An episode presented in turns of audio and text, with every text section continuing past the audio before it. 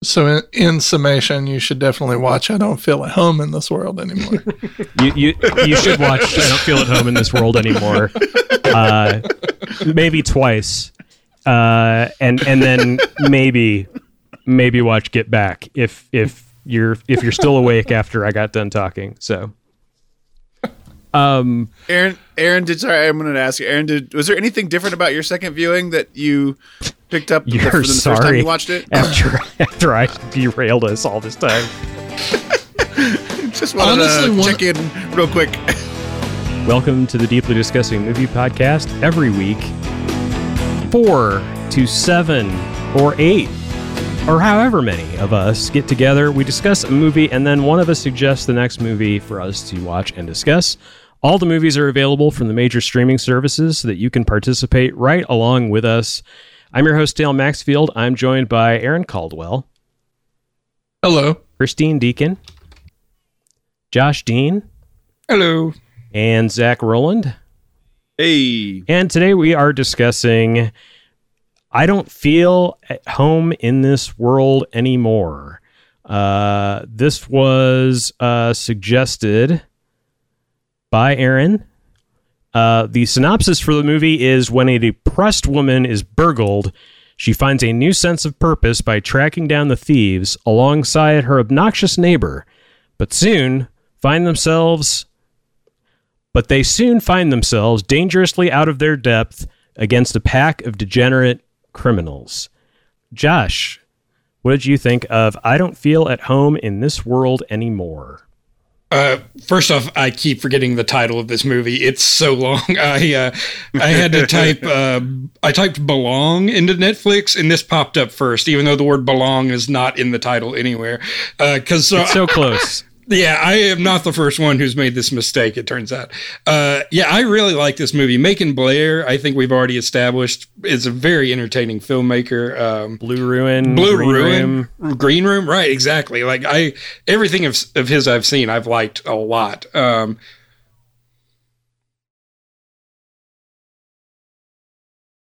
I thought he directed Blue Ruin. No? Oh. Uh, I believe he was the writer on those. Oh, okay. Yeah, yeah, I know. Uh, but anyway, Macon Blair, uh, I trust his brand, I guess. Uh, if he's in a movie, uh, usually I'm going to enjoy it. And uh, this one was no exception. Uh, also, Elijah Wood making a lot of weird choices late in his career that I've got to respect. Um, so, yeah, I had a good time with this. It oddly reminded me a little bit of Falling Down in terms of people getting pissed off with some of the social mores that have collapsed uh, in in recent years. Um, the uh, the graphic violence was horrifying, but uh, uh, I couldn't turn away from the screen. Um, yeah, this uh, this movie entertained me. Um, oh, okay. Uh, so yeah, um, I, I, just enjoyed it quite a bit and uh, would like to see more from what he has to say. Uh, I did like him showing up as the guy that spoils books. Um, and maybe the worst person I could think of in that whole group of even b- the burglars and the degenerates. Uh, it, it's the, the book spoilers woman. in the old. Yeah, exactly. Uh, yeah, he's he's the worst offender of the bunch.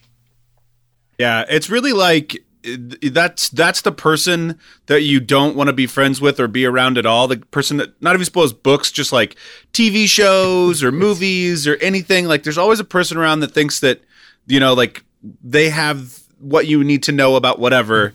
And fuck that, fuck that person because that's the worst. Um, I got to agree with um, with Josh. It was such a treat to watch this movie. It's been on my radar for a while. Uh, I first saw it pop up on Netflix a while ago and was like, that seems interesting. And then sometimes just don't get around to it. Just you know, you add it to your list on the queue, and you know, you're like, you'll get around to it. So I love an excuse to to watch these kind of films. And man, was this just like right up my alley? The pacing, the story, the violence, uh, the the the vengeance. Um, there was just so many good moments for everyone. Um, and this uh, this lead uh, actress, um, Melanie I think Lynskey. Thank you. Yeah, I, I don't. Her name doesn't come to me easily, but I know I've seen her in other mm-hmm. things. Mm-hmm. So I loved seeing her in a role that she just takes over. You know, she just completely commands this role, and then of course is uh, gifted with uh, the wonderful Elijah Wood. God damn him and his fucking ninja stars. I was like, this is just and That I was a love sidekick. it. so I funny. love her, her That's how hard I instantaneous threw it. her her instantaneous uh, review of him is just hot. Oh, hot. Um, th- they they paid off so many great moments. Uh, they set up stuff early on and then paid it off later. Uh, just with like good comedy, which is funny because it's not even a comedy, but holy shit, is it just? It's funny because it's awkward or it's real or whatever the case may be. It was it was just so fun. Um, moments when people would get maimed or injured or whatever the case may be, you're just like, what the fuck? Um, you know, so so good. Um, and uh, I just I couldn't. I, I mean, I could see myself watching this again because it's an easy watch. It's only about what an hour and a half long, and um, it's just like it just goes. And I really, really like that. So, um, yeah, I think it definitely rewards a second viewing. That's that's what I found. for sure. Yeah, I agree. Uh, I love Melanie Lynskey so much. I was just talking about her new show that she's in Yellow Jackets last week. Uh, Yeah. and she is great in that show. Uh, she's great in this, uh, and she in this movie is definitely like the antish type character that I want to be to my nephews and stuff. Like she's reading to her, to the little girl, and she's like talking to her, and she's just like, uh, just fucking stars and just like all the kind of stuff like that. And I'm like, yeah, I can see myself doing that. um, but yeah, I loved just like all of it, just how disillusioned she is at first, but then she has like the realization that she can do those things that she if she sets her mind to it and like even if it doesn't matter she's still gonna get shit done Yeah, I, love found it. that character very relatable. I think everybody has been at that point in their life, and if not, get ready because it's coming. yeah That that day is going to come where um, you you are honest at work, and you you tell the person what the the last words of a of a dying woman was. And it will not be politically correct, and the context of when you're saying it and who you're saying it in front of will not be okay. Um, you you cannot you cannot repeat what she said in front of the black doctor and uh, and her loved one. Uh, that is that is not not the right thing to do. That's when you say no. She went away peacefully, and you just take that story to somebody who doesn't know who she is. So. Yeah, um, I had seen this before. Uh, I don't remember. I think Nathan had actually uh, brought it up at one point, and uh, it's it's too bad he's not here uh, to point it point this out. But I will point out that uh, David Yow is in this movie, who's the lead singer of the Jesus Lizard. Lizard. Um, I, I, I think Josh might be the only person on here who knows who that is uh, tonight. But uh, yeah, it was funny seeing him in this. Is he is he the van guy, Yeah. like the main van guy? Yeah. Right. This so that totally reminds me of the like Dwight Yoakam in Panic Room. It's like these singers do these roles where they're like the bad, the lead bad guy, not even a lead bad guy. Uh, It's just so funny. So, that's that's really cool. This character is an extremely, extremely toned down conservative version of who David Yow is as a real person. he is a absolute wild man on stage. He's he's uh, just completely nuts. Like the whole reason you go see the Jesus Lizard is that you will see David Yow's penis and you will carry him around off the stage. He's he's just a rock star all of the time and one of the funniest guys you'll ever meet. So uh, so it was cool to to see him in this again. I'd forgotten that he was in this. Um, so yeah, watching it again, I I really dug into the the storytelling. Um, it's excellent. It's really really well done. Uh, every scene perfectly sets up the next. We get all we get the information we need exactly when we need it. Um, she starts out open and honest, and it gets her fired, so she loses her profession. Then it ruins the book she's reading, so it ruins her personal time, and then her stuff is stolen, so she loses her sense of security. So she's at a very, very low point. Uh, she tries to read a book to a child, but makes the child cry. Uh, or no, she starts crying in front of the child. Um, and then her sister comes in to help her deal with all the stuff she's going through and tell her that it's okay that she freaked out in front of the little girl. It's going to be all right. And then her first real confrontation where she actually engages with someone in a in a hostile way is with a strange at least with a stranger is uh, is Elijah Wood, but uh, but he's hot in her words. So he demonstrates to her that he also cares deeply about security in his own way. Um, he's not great at it, but he has his own methods. Um, they celebrate to an up tempo, what I would call like a white Dixieland style music. Um, after they go and retrieve the computer, uh, the first time they go to church together, the preacher is is mouthing the words of an Echo and the Bunnymen song. So it's like they go into an Echo and the Bunnymen music video for church, uh, which is great, like symbolism and and film language kind of stuff. Uh, and throughout the movie, she deals with people at higher and higher levels of competence about her problems, but still can't get them resolved by uh, the the authorities. As she calls the 911 dispatcher after she's robbed, and they can't send anybody out to the house because all she knows is the location of her computer. She doesn't know if the people in there took it or, you know, or or what the story is. Uh, then the detective, she talks to him, and he gets a little bit more of the story, but also figures out that her busted finger is because she did something you're not supposed to do, and so she fails to get help from the police at that point. Um, and then we And he's see also going through a divorce. yeah, and and then uh, that sets up perfectly her witnessing the car accident after another break-in, and she calls nine one one, but is immediately knocked out with a rifle butt. So it's like you want to make the argument she didn't she didn't call the police when things were were happening. You can't. The movie the movie has crossed that off the list of of possible uh, complaints. So she's she's taking care of business herself, uh, and and she's she's up against David Yow, and it's it's wonderful. Um. So, Aaron, uh, what's the deal, man? Why why'd you bring us this movie?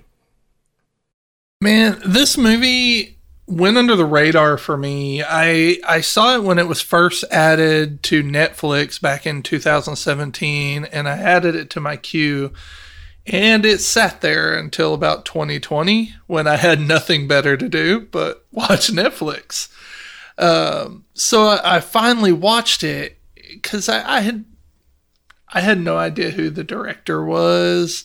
Um, I recognized Melanie Lynskey as uh, the girl from Heavenly Creatures way back in '94. Oh yeah, Yeah. but uh, and then Elijah Wood, and let's take a minute to celebrate Elijah Who's Wood the other and one his in Heavenly Creatures? Kate Winslet. Kate Winslet. Oh yeah, did she ever do anything else? Nah. Nothing of note. No, she Okay. disappeared shortly after that. Um, so Elijah Wood, for some reason in 2011, uh, just decided that after that he was only going to be in batshit things. Uh, so he was in Wilfred, he was in Maniac, he was in uh, Come to Daddy, uh, which is which is an odd one if you haven't seen it. And he he's in in this, and man, uh, he is just weird, and I'm here for it. He's produced a lot of movies as well. I I see his name pop up on all kinds of stuff all the time. I'm pretty sure that if you had anything to do with Lord of the Rings, you have a free pass to do whatever the fuck you want after Lord of the Rings. Speaking of which, has anyone uh, checked into the Get Back that's now on Disney Plus? Peter Jackson's Get Back, oh, the, the Beatles, Beatles, thing. thing. Not yet. I haven't watched Oh it yet. no. man, I plan on it.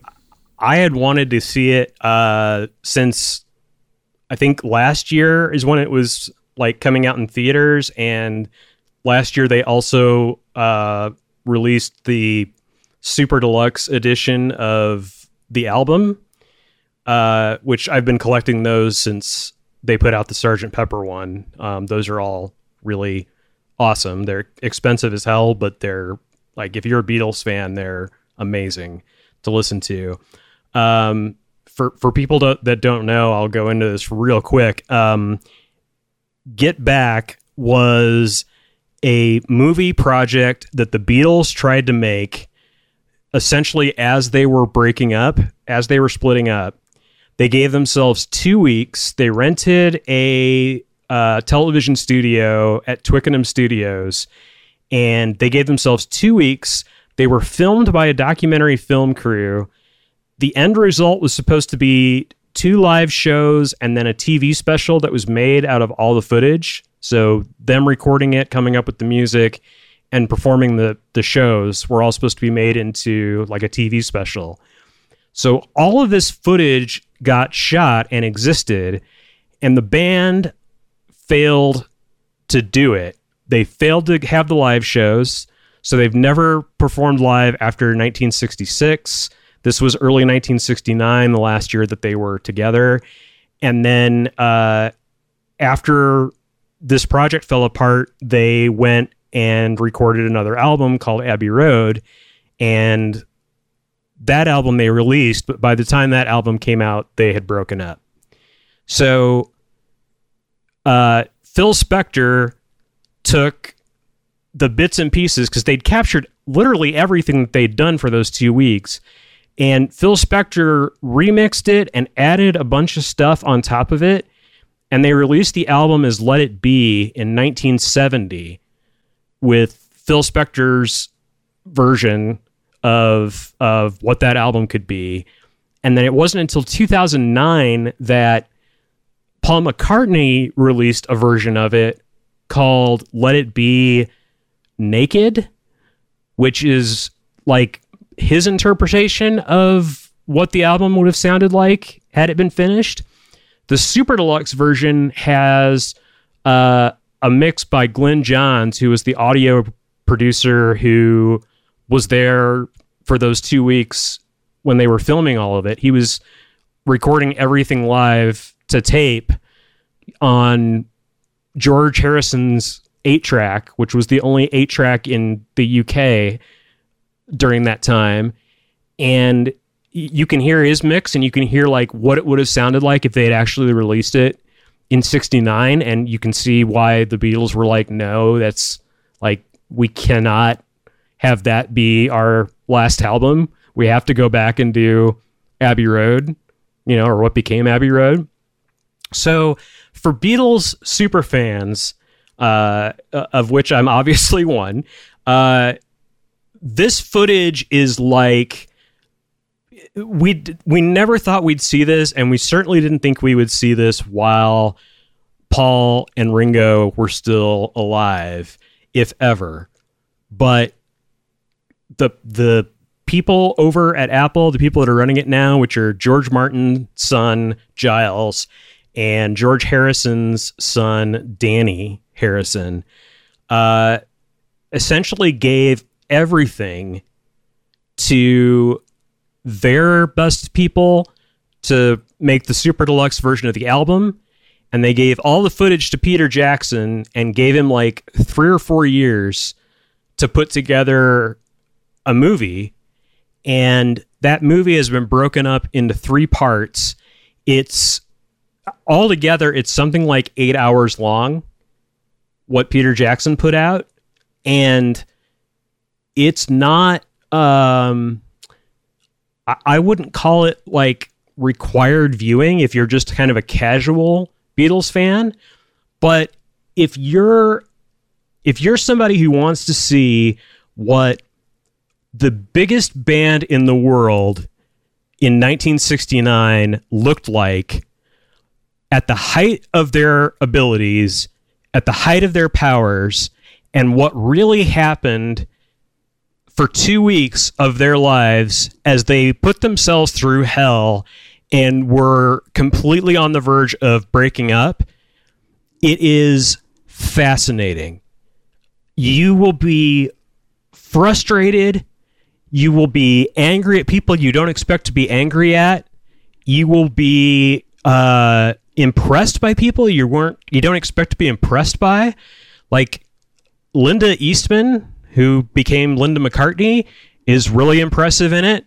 Um, her photography is used in the documentary, and they show the footage like as she's about to take the picture, and then they show the still frame, which is all Beatles fans had since 1969. So for 50 years, that's it. That's all we had was this picture. Um, and the the other screen presence who's always there, but is just a source of calm is Yoko.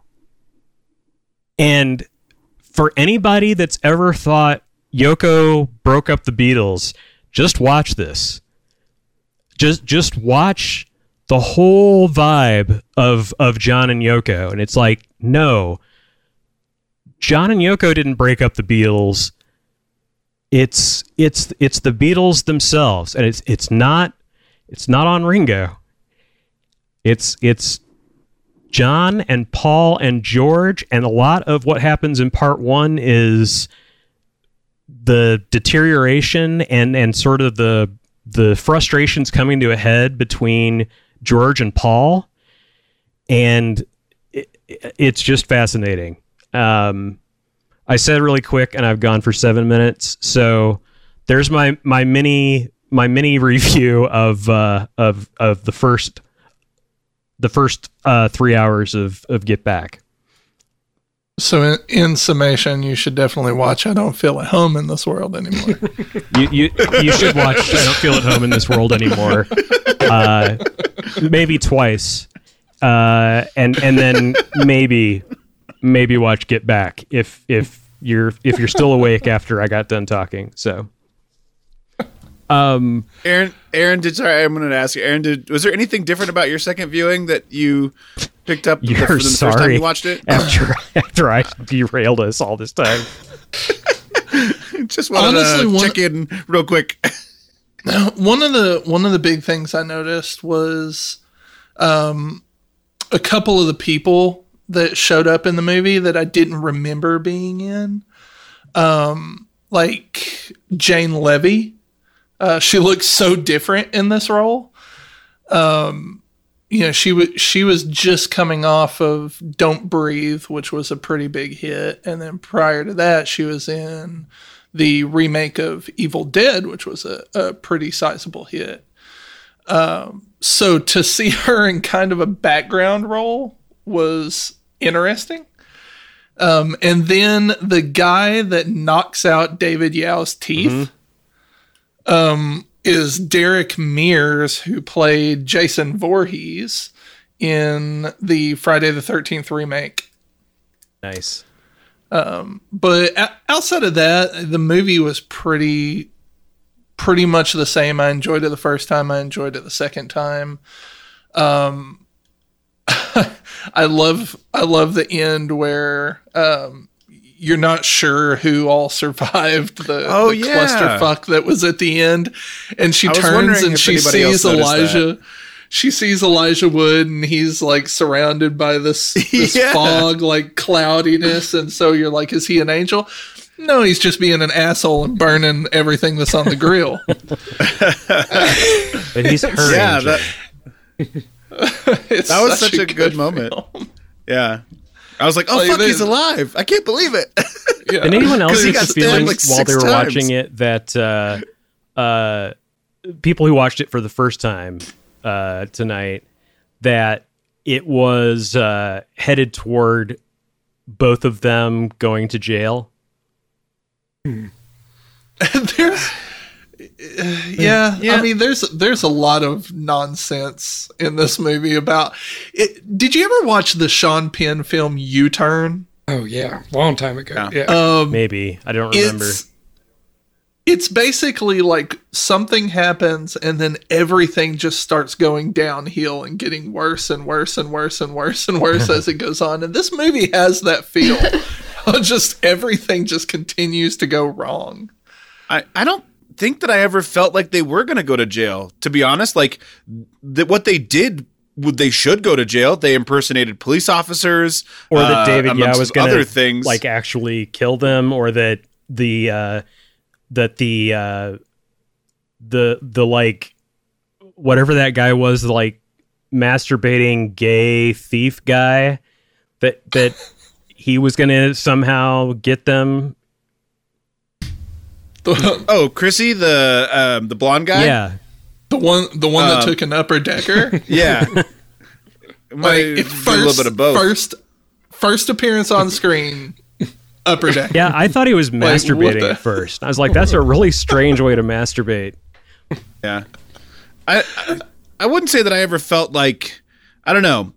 I guess it definitely would speak to the fact that there was imminent danger for the leads. Um but at the same time I never anticipated it. Like I was like somehow she'll find her way out of this. Somehow somehow they'll get through this. I mean, I don't know. The, I mean, I guess I'm so accustomed to storytelling like that now that Yeah. I'm not I'm more shocked when it doesn't happen, you know, like if they if you kill off your main character in some capacity, then I'm like, fuck yeah. Well, and Josh talked about how horrifying the violence is, and I'm so dumb to that at this point from growing up in American culture that it's like, yeah, of course it's got violence in it. Like, what else is going to happen? I would have I would have loved two two things at the end of the movie that would have just made it. mwah. And one is if the the lady that the the stepmom that ran down the road at the end and presumably called the police. If she had called the police and they couldn't come out to arrest anybody because they couldn't the dispatch was like i'm sorry we can't send units out this late or something like that. That would have been perfect. But then at the end you find out that the dispatch is the fucking wife of the detective yes. That would have been because great. they're giving they're giving it another shot. Yeah. Like Yeah. I love that they tied that storyline together right there at the end. the cops were worthless in this film. Absolutely worthless. But she gave them so little information. And I would say for people that want to watch it a second time, um, or you know, in Aaron's case, you know, a third or fourth time, if if if you watch it again and watch the the scene where she calls the the dispatch, close your eyes and imagine that you're the dispatcher and you're getting the information that she's giving you. Because she's looking at a phone and as the audience we know that she's looking at a phone and she sees where the computer is. But what she's telling the dispatcher is my computer i see it. I know which house it's in i need you guys to go and get it. And they're like ma'am we can't send somebody out for that. Like that that doesn't work. She doesn't say like i i tracked it on my phone. Uh you know i have i have an app that that knows where my where my computer is. And the dispatcher also because she fails to understand the the picture fully doesn't say like you know have you considered that where your laptop is now isn't isn't because it's with the person that stole it it could be with the person that bought it from the person that stole it um, which is what turns out to be the case, right? When she walks into the house and all those people are like, you know, get out of here. That's not yours. It's not whatever. And she hits the button and it starts like pinging back, and they're all like, All right, here you go. Sorry. and I need the power cable too. And the lady packs with the power cable and hands it to her and Where's the medicine? I got I got Theraflu. I, I uh, there were there were so many perfect scenes in that. It was a good one. Well, thanks everybody for the discussion on I don't feel at home in this world. And thanks everyone for watching, listening, and and generally being a fan of movies and the Deeply Disgusting Movie Podcast.